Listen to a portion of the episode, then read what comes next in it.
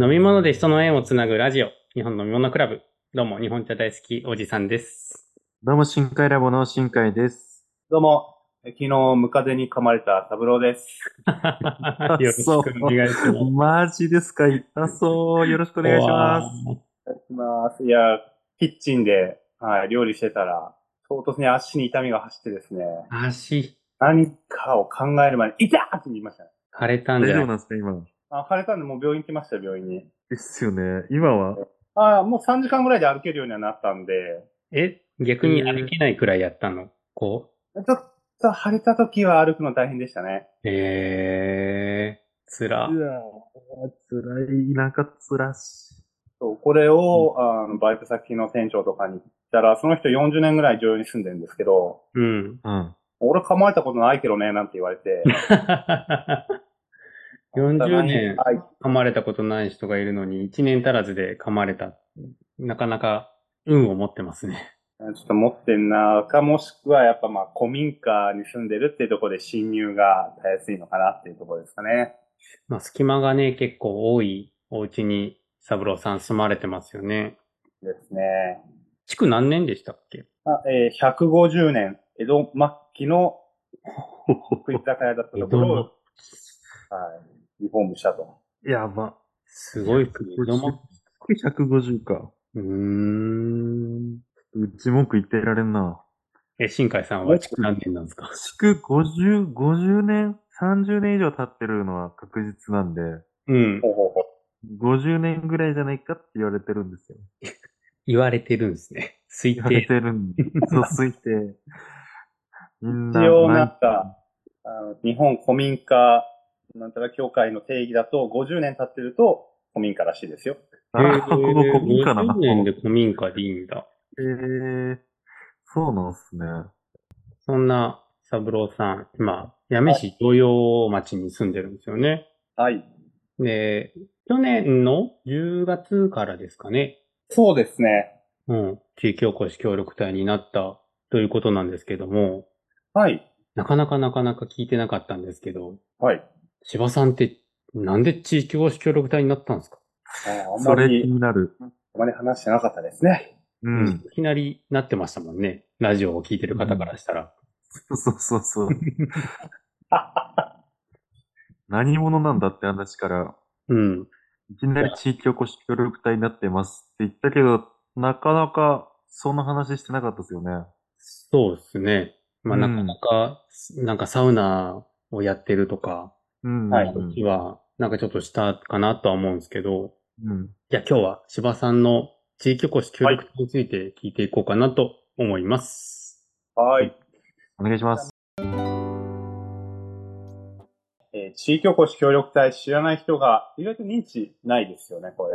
うんうん。まあ、総務省の、えー施策で、まあ、人口の移住とか、えー地域活性化とか、ということで、えー最長3年間、まあ、給料みたいなものをいただきながら、えーその地域でいろいろ、いろいろなことを、本当にいろいろなことをやるということで、まあ、今、現状で8全国で800人ぐらいいるはずなんですよね。うーん。でまあ、えー3年間の任期終わっての定着率が6割だとか、まあ、いろいろ問題もある、ちょっと問題のある、問題もある制度なんですけれど、うんうん。まあ、もともと僕がですね、あの、久留米市草野町っていうところに、まあ、祖母が住んでた空き家があって、まうあ、んそこをなんか活用しないとなーって、いろいろ考えてた時に協力隊の制度を見つけて、まあ、久留米市はちょっと、もう、満席だったりしたので入れなくて、まあ、その周辺ってことで、いろいろ調べてたらですね、まあ、常用町っていうのが一山越えた反対側だったんですね。ということで、あまあ、山のこっちと向こうでなんか連携させたら、空き家も活用できるかなとか考えて、まあ、申し込んだりして、面接を受けた結果採用していただいたということで、うんまあ、協力隊がそのなんかいろいろやるっていうところで、もう完全にこれをやってくださいって言われる人と、まあ、ある程度方向性だけ渡しとくから内容は自由にやってくださいというミッション型とフリーミッション型の2つがあってですね、僕の方はフリーミッション型に当たってですね、うんまあ、町から3つのオーダーをもらっていて、えーその他にもできること、また、えーその3つのオーダーもやり方を自由にいろいろやってくださいいうふうなことで日々過ごしております。その3つって何か言えるんですか今のところ。はい。まあ、常用町がホタルという石橋を売りにしていてですね、うんうん。町内に130周年を迎える石橋とかがあるんですけれど、うんうんまあ、それをもっと認知取っていきたいというのと、まあ、えー空き家ですとか、古民家、こちらを活用してほしいという二つ目と、あと三つ目がちょっと癖者なんですけれど、ダニエル・ケン・井上さんというですね、日系米国人の存在をもっと広げていってほしいとうん。いうのがあってですね、ダニエル・ケン・井上さん、ご存知ですか、お二人は。まあまあまあ、芝さんに聞きましたけどね。うん。まあ一般的にはまあまあまあ。言われるまでは全く知りませんでした ね。ダニエルそうなんですね。ただ、ハワイのホノル、ハワイに旅行に行ってる人はね、もう今大体知ってるんですよね。ホノルル空港がダニエル K 井上国際空港に変わってるという、なかなか衝撃的な事実を僕もあのこっちに引っ越してきてから知ったんですけれど、まあ、常用にルーツを持たれている、えーアメリカの偉人ということで、えーうんまあ、この方の存在をもっと広げていってほしいという、この3つが、えーマスカーのオーダーで、あとはその他にも自分のやりたいことをいろいろ結構自由な、えーやり方でやらせてもらっている形ですね。うーん。なるほどですね。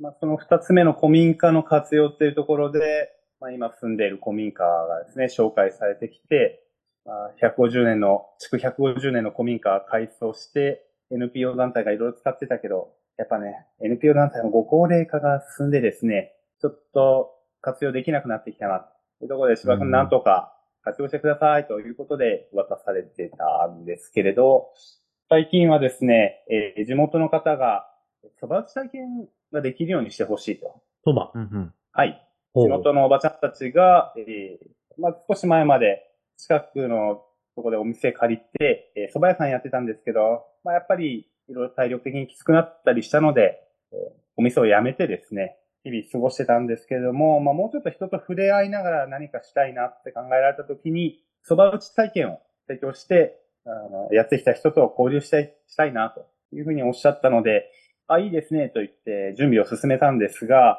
えーその結果としてですね、なぜか、えー食事どころがオープンしました。 え蕎麦屋やって、年いったからやめて、蕎麦打ち体験をしようとしたら飲食店になったんですか はい。何を言ってるかはわからないと思いますが、僕もよくわかってるんですけど。 じゃあやめなくてよかったじゃないですか。 すごいですね。まあ、結局やる気次第ってことだったんですね。そうですね。うんうん、まあうんまあ、営業時間がちょっと前のお店より短くなったかな。うん。いや、でもいいことしたんじゃないですかじゃあい、やーはいサブローさんは場所貸しみたいな感じになるんですか今なってますね。う。うんん。まあそこで蕎麦屋さん、昼間、平日だけですか土日だけ火曜と水曜を除く月木金土日ですね。結構がっつりやりますね。もうちょい減らして3日とかでいいんじゃないかなと思ってるんですけどね。へえ。うん人は来てるんですか一応。今のところは、その、お知り合いの方とか、うんあと、上り、蕎麦屋、営業中っていう上りを立てた瞬間、あの、橋向こう、川向こう側の地元の方がやってきたりとかされてるみたいですね。うん。ええ活性化になってるじゃないですか、一個。うん。人そうでがすね。いるんですね。はい。まあ、っていうのは、まあ僕がお借りしてる場所で別の方が始めたっていうこと で、自分自身何やってんのってそう、そこを聞きたいな、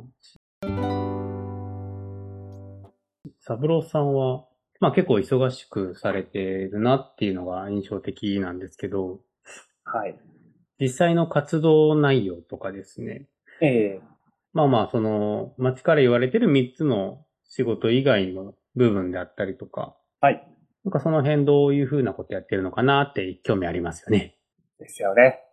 ま、町から依頼を受けている以外の、えー時間の使い方なんですけど、まあ、副業というか、協力隊として月にこれだけ働いてね、あとの、それ以外の時間は自由に仕事とかしてもらっても大丈夫ですという契約形態なので、まあ、いろんなとこに顔を出して、えーそこの作業をして、まあ、覚えてもらって、自分を知っていってもらっているというのが分かりやすいところかなと。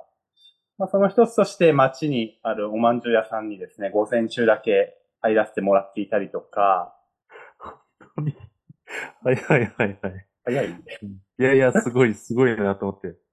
そうですね。朝8時ぐらいからおまんじゅう屋さんで、こう、オーブンにいろいろ、いえオーブンでいろいろ焼いてたりとかですね。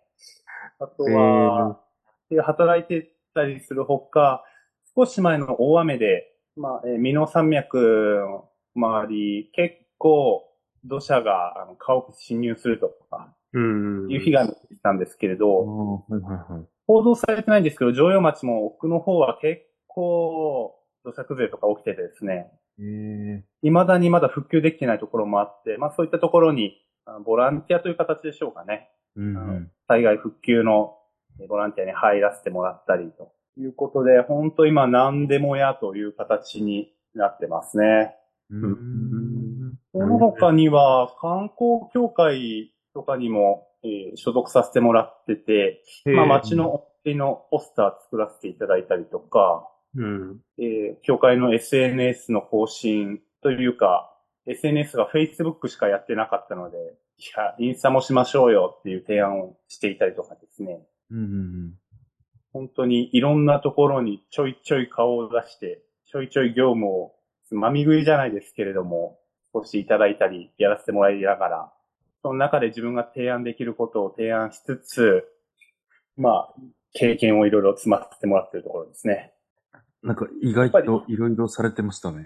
まあ、いろいろしすぎて自分でもこう、パッと言えないというか、まあ、いろいろやりたいなと思うことはあるんですけど、やっぱりね、移住1年目で、地元、常用町でなんでこれが行われているのかとか、えっ、と、昔はこういうことがやってたんだけど、今やってないんだよねっていうことをお話聞いたりとか、ななんかこう、自分がやりたいことを提案しようにも、やっぱちょっと、どういう町が培ってきてたところを知らないと提案が難しいっていうところはあるんで、うん。うん。まあ、そこを知るための1年目かなというふうには思ってますね。うーん。素晴らしいですなね。るほど。偉いですね。ちゃんとやめまあて偉い考えられてますね。それが、えー任務として着任しておりますので、頑張ってます。もうすっかりやめの人ですね、芝さんも。そうですね、車に長靴入れていたりとかですね、うん。唐突に呼ばれて、唐突にいろんな道具が必要になるので、いろんな道具が車に乗ってたりしてますね。なん で車バンですもんね。バン。あ、あの、最初バンでしたけど、今乗用車に切り替わってますね。ああ、そうなんですね。はい。ただ、最近、軽トラ欲しいなとかちょっと思い始めてますおね。、すごい。 必須、マストアイテムですもんね、軽トラね。本当すごいな。本当に農家じゃないですか。農家さんじゃなくても、軽トラは本当必要林業の人もそうだし、あのちょっと草刈りしたら、その草を運ぶのにも、軽トラの方が便利だし、みたいな。うん、そうですよね。まあ、あとはですね、そもそも、えー観光コーディネーターという謎の名称で僕着任してまして、ほ常用町でもっと滞在時間を延ばすっていうところが、まあ、大前提にあるのかなっていうふうに自分では解釈してて、ああ、はいはう。いへはい。えまあ、そういうふうなことで名乗っていたら、えー先日も広島の方からアーティストさん来られるんだけど、ちょっと案内してくれないかみたいなことを受けてですね、はい。うん。ええ。まあ、常用町が一望できる場所を案内したりとか、まあ、常用だけだと、ちょっと、あの、ご案内するポイント少なかったりはするんで、まあ、横の町とか、村のとこまでご案内したりとか、うーん。そういった活動もしておりますね。うん。常用町で見れるところって何があるんですかそうですね。先ほど言った橋が、まあ、えー、130年前の橋が大洪水にも流されず残っているですとか、あとは馬場水車場っていうですね、うん。すごいでかい水車、日本でも数基しか残ってないような大きさの水車を使って、えー線香を作られている場所です。おえー工房さんですとか、線香お線香です。線香杉をですかあはい。あ、お線香ですね。うーん。杉をその水車を使って粉末にしていって、こねて、えー線香の形にすると。ああ、むほうほう昔の千枚機みたいなやつですね、じゃあ。おー、回して、マジその、キネというか、何叩くやつがあって、水車が回ると、はい。その叩くのがポンポンポンポンポンポンってなって、薄の方に叩きつけられるというか、うん。おーそうやって粉にしていくって感じですかね。そう、そうですね。えー、それ見てみたいですね、今度。ご案内させていただきますよ。はい。ちょっと興味ありますね。事前にお伝えしておけば、あの、ご主人もかなりフレンドリーにご説明してくださるので、はい、その時は、アポを取っておきます。うん。うんうん、僕もヤメに住んでた時、そちらの線香を炊いてましたね、家で。えー、あ、そうなんですね。うんおー結構ヤメにいると、いろんなとこで見かける商品でしたね。馬場水車場の次の線す香。ごい。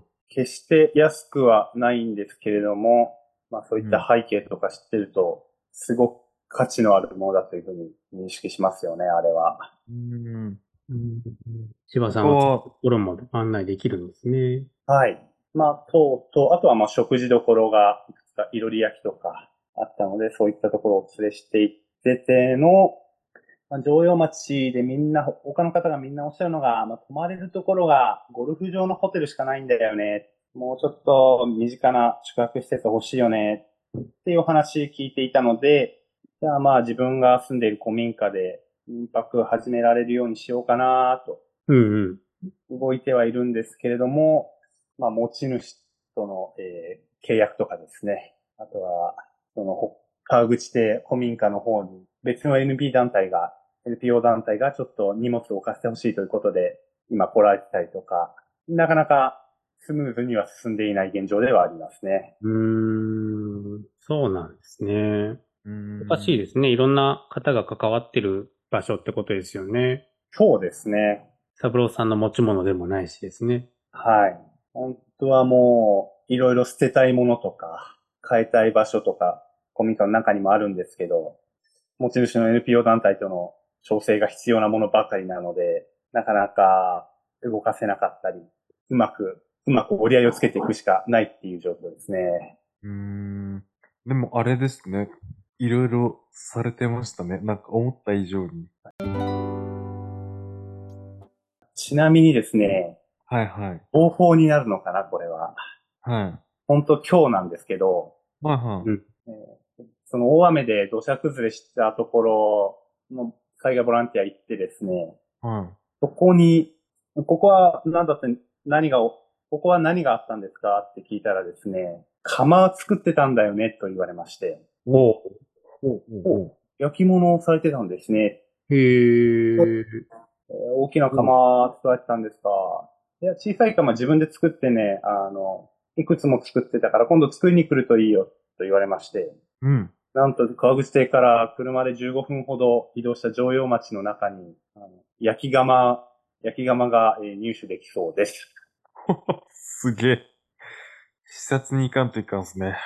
ちょっとれ行でかんといかんっすね。ど、どんぐらいの大きさなんですか大きさとか温度の上がり方とかもあると思うんですけど。自分で作ったって言ってます、その人。まずは小さいの、一人用の、えー釜、炭でえー焼く釜をいくつか作ってるというのと、ちょっと離れたところにガス釜も準備して、あの設置してあると言われてですね。へえ。まあ、ガス釜使うときは、ちょっとやっぱりあの、ガス代かかるんで、お金払ってもらうけれども、それ以外のところは基本的にもう、あの薪とかも全部積み上げてあるんで、自由に使っていいよ的なことを言ってくださってます。すげえ。これ。で、川口邸に電気釜置かなくても、焼き物宿ができてしまいますね。望めば手に入りますね。ですね。あこれもあの、はい。ちょっと移動するって、まあ、いいですよね。全部そこの場所で行うのもいいですけど、ちょっと移動して、まあ空気変えるというか、うん。空気感変えるのって結構大事なんで、すげえなんか、 ほんと棚からボタン持ちみたいな感じになってますけど。いろんなとこにすごいですね顔を出した結果、いや出ー、てくるす情報ごがあいる。縁がいろいろいい流れを作ってますね。結構今広がってきてるんで、ちょっと一旦まとめて何か形にしていきたい今日この頃でございます。あの安心しましたね。もうやめの顔じゃないですか。いや、本当ですよ。やめの顔か。来月の、えー福島八幡宮の灯籠人形祭りでは、どうも人力車を引いて観光案内する役をやらせてもらえそうで、えー、すごい。全部案内できないといけないですね。人力車引くってなったら。まあ、中心部の、はい、主要なところは説明できるようになっといた方がいいですね。うん。なんかもともと何年うん、結構前に、結構前はその人力車走らせてたけれども、引き手がいなくなって、誰もややらなくなってたと。いうところへーで、今年から復活させようと動かれてる方がおられて、うんまあその方と、えー飲み屋で知り合って、面白そうですね。じゃあ僕も行きますわ。的なノリで。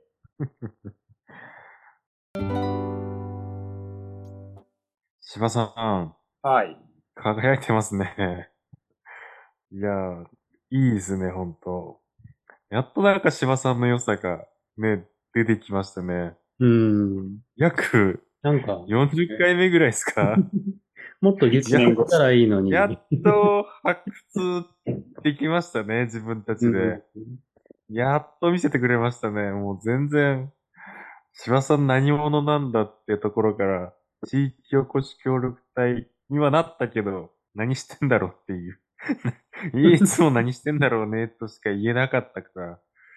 いやー、つなげてますね、いろいろ。うん人の、そりゃ忙しいや。忙しいっすわ、そりゃ。なんで全然話してくれないんすか、いつも会った時。まあ飲み物に関係はしてないっすもんね。ああ、そっか、その制約をいつもつけてたから、喋りにくくなったんですね。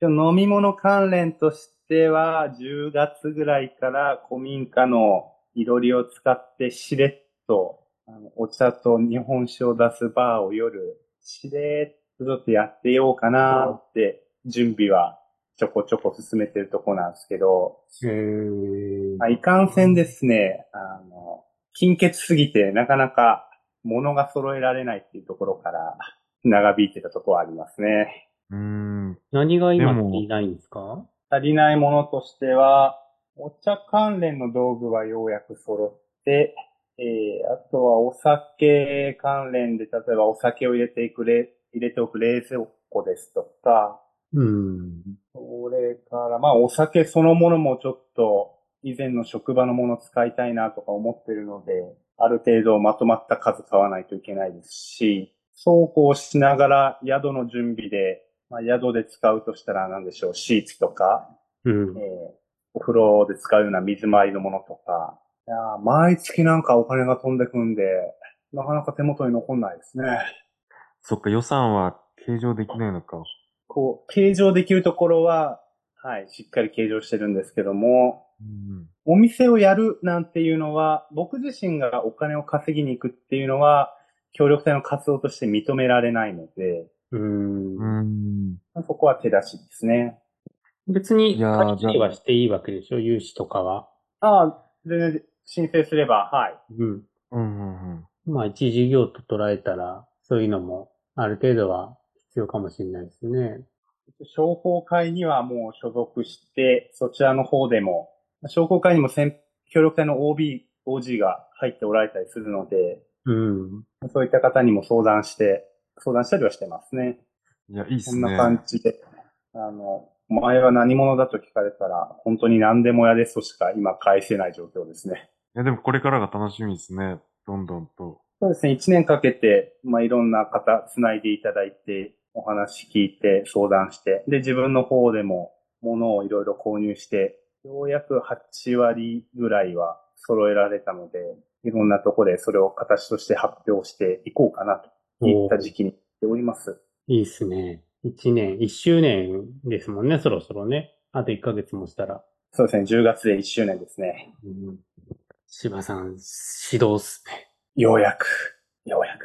サウナは結局どうなったんですかサウナが、河原の方が、以前お話しした時は河原が工事してたんで入れませんでして、そこの工事が終わったんですけれど、今度はちょっとかす川の反対側の方で、えー工事が始まるってことで、資材を、資材がちょっと置かれてたりとかですね。ピックアップしてたポイントは、今、使えないんで、もう川にこだわるのやめようかなって今考えてて、うん。ちょっと今お話をさせてもらってるのが、それこそさっきちょっと話した、八女中心にある福島八幡宮の境内で、井戸水使ってやらせてもらえませんかねっていう話を、おー、めちゃくちゃいいっすね。 はい、少し前に持ってった んすですげえが、。